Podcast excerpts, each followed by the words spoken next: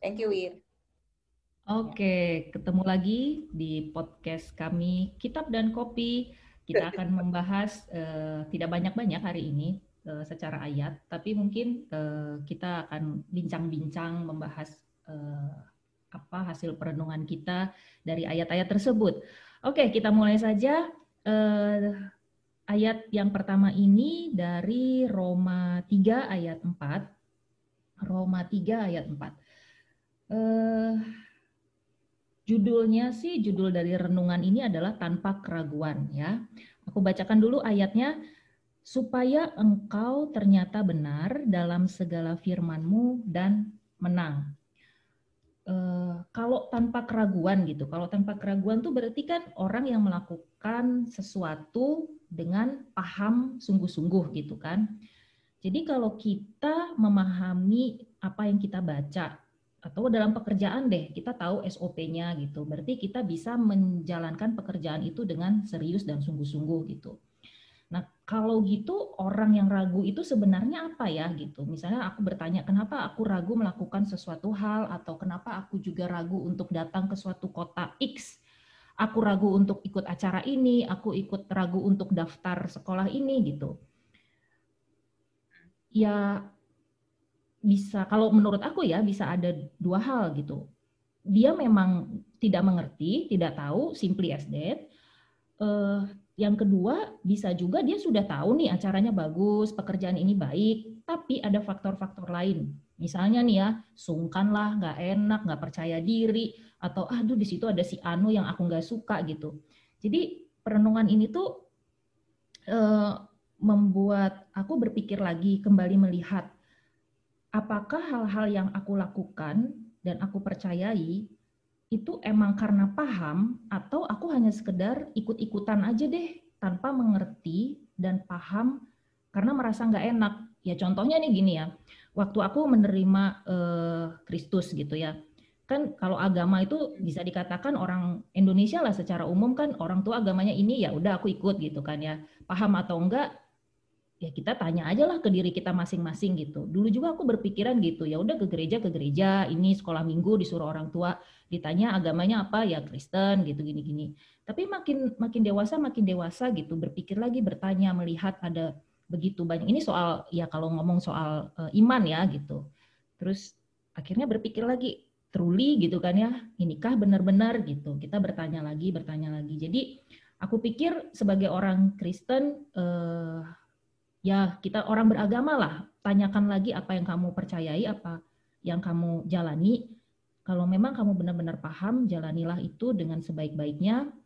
Apa yang kamu pahami apa yang kamu mengerti dan hati nuranimu itu kalau melihat dan merasakan duh ini nggak beres deh gitu. Berani untuk bertanya gitu. Ini untuk aku ya terutama untuk aku juga eh, selalu tidak percaya buta gitu itu sih yang aku bisa sharingkan. Ya mungkin pekerjaan juga gitu waktu dalam hal segala hal juga kita bisa terapkan kayak gitu. Oke. Okay. Okay. Uh, eh, kalau tanggal 14 itu mm -hmm. mengenai ini title-nya berulang kali. Demikianlah sekarang tidak ada penghubungan bagi mereka yang ada dalam Kristus Yesus Roma 8 ayat 1 Tuh. Ayatnya sama uh, title-nya sih kayaknya nggak nyambung banget ya. Tapi ceritanya tuh ini kan uh, lagi-lagi kita harus ngingetin bahwa kita tuh baca tentang renungan yeah. Satu tahun anak-anak prasekolah ya. Mm-hmm. Gitu. Jadi uh, kan di sini diajarin misalnya ngambil mainan adik perempuan, mencuri kah bermain karet di toko dan seterusnya ya, which is anak-anak mm-hmm. kecil melakukan mungkin ada yang melakukan gitu. Uh, kalau orang gede itu lebih ke kleptomania ya. Jadi kalau tapi ketika melakukan skala hmm. kamu bisa minta Yesus mengampunimu dan seterusnya. Itu kan kita hmm. diajar dari kecil tentang kasih dan seterusnya. Hmm. Nah, pertanyaannya, seberapa pemaafnya Tuhan? Nah, seberapa mau kita memaafkan seperti Tuhan memaafkan? Pertanyaanku sih ketika aku baca ini gitu gitu. Apakah ada pelajaran yang diambil gitu. Jadi kan sebenarnya kita dikasih akal budi dan kepandaian supaya tidak bodoh ya. Maksudnya, nah kata memaafkan sendiri itu apa gitu kan? Karena kalau tentunya we cannot compare apa uh, diri kita dengan uh, maha kasihnya Tuhan dengan segala macamnya gitu. Hmm. Tapi kita juga bisa belajar betapa luasnya dan baik hatinya Tuhan juga gitu. Nah, pertanyaannya, kalau gue sih gini, seberapa mau kita maafkan terus menerus gitu ya. Kalau gue sih dalam satu peristiwa gue ambil uh, pelajarannya gitu kan. Jadi tapi gue juga gak akan, gue akan memaafkan perbuatannya. Hmm. Aku akan memaafkan orangnya. Tapi hmm. pertanyaannya apakah misalnya itu kita bisnis bareng, kita bekerja sama bareng, apakah kita akan melakukan lagi bersama dia? Mungkin tidak ya, karena kan hmm. Tuhan memberi kita hikmat untuk ya kayak we talk about kayak toxic people atau apa yang mungkin uh, bukan mungkin ya sebaiknya kita hindari dan seterusnya. Jadi uh, kalau mau, mau ngomong kesalahan, maaf dan seterusnya, ini kan hukum kasih ya hukum hmm. mula-mula itu bisa satu jam dua jam satu hari juga nggak habis ya hmm. kalau kita ngobrolin itu tapi hmm. untuk ini gue belajar sih apa sih pelajaran yang bisa diambil gitu hmm. jadi supaya kita belajar dari situ gitu. kalau yang 15 September gue terusin dulu nanti Wiraya tutup ya keinginan roh adalah hidup dan dapat hmm. gitu nah kalau tadi mungkin udah di buka sama Wira tentang hmm. soal kasih ya, tentang damai sejahtera. Nah, di sini yang gue belajar tuh peran Roh Kudus tuh damai sejahtera kan. Ya, kita tuh terpilih hidup di zaman ini menurut gue. Kalau instan kita berpikir, wah kenapa, hmm. kenapa pandemi, kenapa ini gitu kan. Ya, ya. Terus gue tuh pernah pernah apa baca artikel lah gitu. Hmm, hmm. Itu ada di tahun kalau nggak salah mana di saat yang sama tuh ada perang dunia pertama. Jadi gini, hitungannya ketika anak itu lahir perang dunia pertama, mm-hmm. terus kedua itu ada apa wabah pes atau apa? Ini kejadiannya di Irland kalau nggak salah. Mm-hmm. wabah pes ketiga mm-hmm. itu perang dunia kedua kalau nggak salah. Jadi ini orang kalau lahir di tahun itu sampai mati dia ngerasain perang dunia satu pe apa pes penyakit yang ya, pandemi ya, apa epidemik ya. Mm-hmm. cuma di negara Terus saat terakhirnya tuh kayak kalau nggak salah perang dunia kedua atau jatuhnya Rusia lalu lupa lah gitu. Okay, okay. Tapi se sepanjang dia hidup dan mati itu itu. Jadi uh, hmm. dan ini gue ketawa bukan ketawa ini ya kayak ya. lebih ironis gitu ya ironis, ya dalam ya, artinya ya, ngerti, ngerti. kalau kita dipilih ya kita dipilih hmm. Tuhan untuk hidup di masa ini artinya kita dianggap kuat gitu hmm. loh.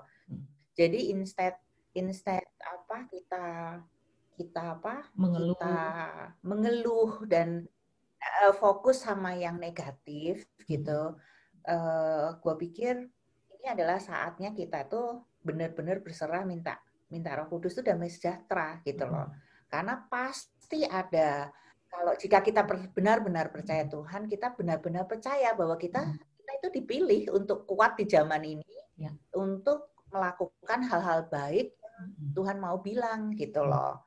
Tapi mungkin ada yang nggak dengerin. Nah kita dianggap kan dipercaya untuk lebih peka dan seterusnya hmm. gitu. Jadi ya semua belajar ya Wir, mau ya, Wira, ya. mau Mona semuanya belajar. Tapi ya hmm. ya kita harus mengambil dari sisi lain gitu loh. Maksudnya ketika ketika kita ngomongin Roh Kudus dan sejahtera hmm. terus menerus, ya udah bener kita udah dipilih di tes nih beneran nggak mau bikin itu gitu kan jadi itu sih yang aku uh, belajar dari sini uh, minta dipenuhi hmm. hati dan pikirannya gitu hmm. dengan Roh Kudus. Okay.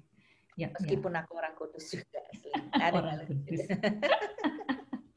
Ya, ya, ya. Oke deh. Makasih Mona. Oke, ini yang terakhir ya. Mm -hmm. Ayatnya masih dari Roma, Roma 8 ayat 23. Ini dia ada dari versi FAYH ya. FAYH gitu. Dengan penuh harap kita juga menantikan hari Allah akan memberi kita tubuh yang tidak akan sakit lagi dan tidak akan mati. Kalau judul dari renungan anak ini sehat dan bahagia. Oke. Okay. Uh, eh, kalau dari lihat judul renungannya dan kita baca secara keseluruhan dari uh, satu perikop ini gitu, sebenarnya apa sih yang mau dibicarakan Paulus gitu. Kadang kan kalau hanya satu ayat kita lihat tentang kehidupan di surga gitu.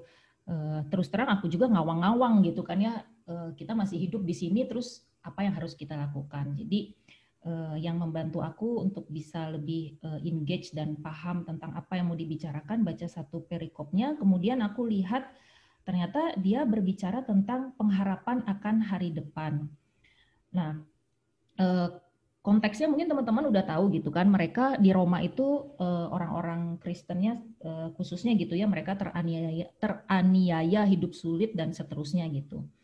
Nah manusia itu aku tarik secara umum sekarang kalau manusia itu termasuk aku ya termasuk aku juga makhluk yang unik kita itu ingin inginnya move on gitu ke depan gitu kan tapi sering kali nih ya komen yang keluar gitu dari uh, aku sendiri juga sering ngomong gitu, coba ya kalau dulu begini, kalau dulu begitu, kalau dulu gini.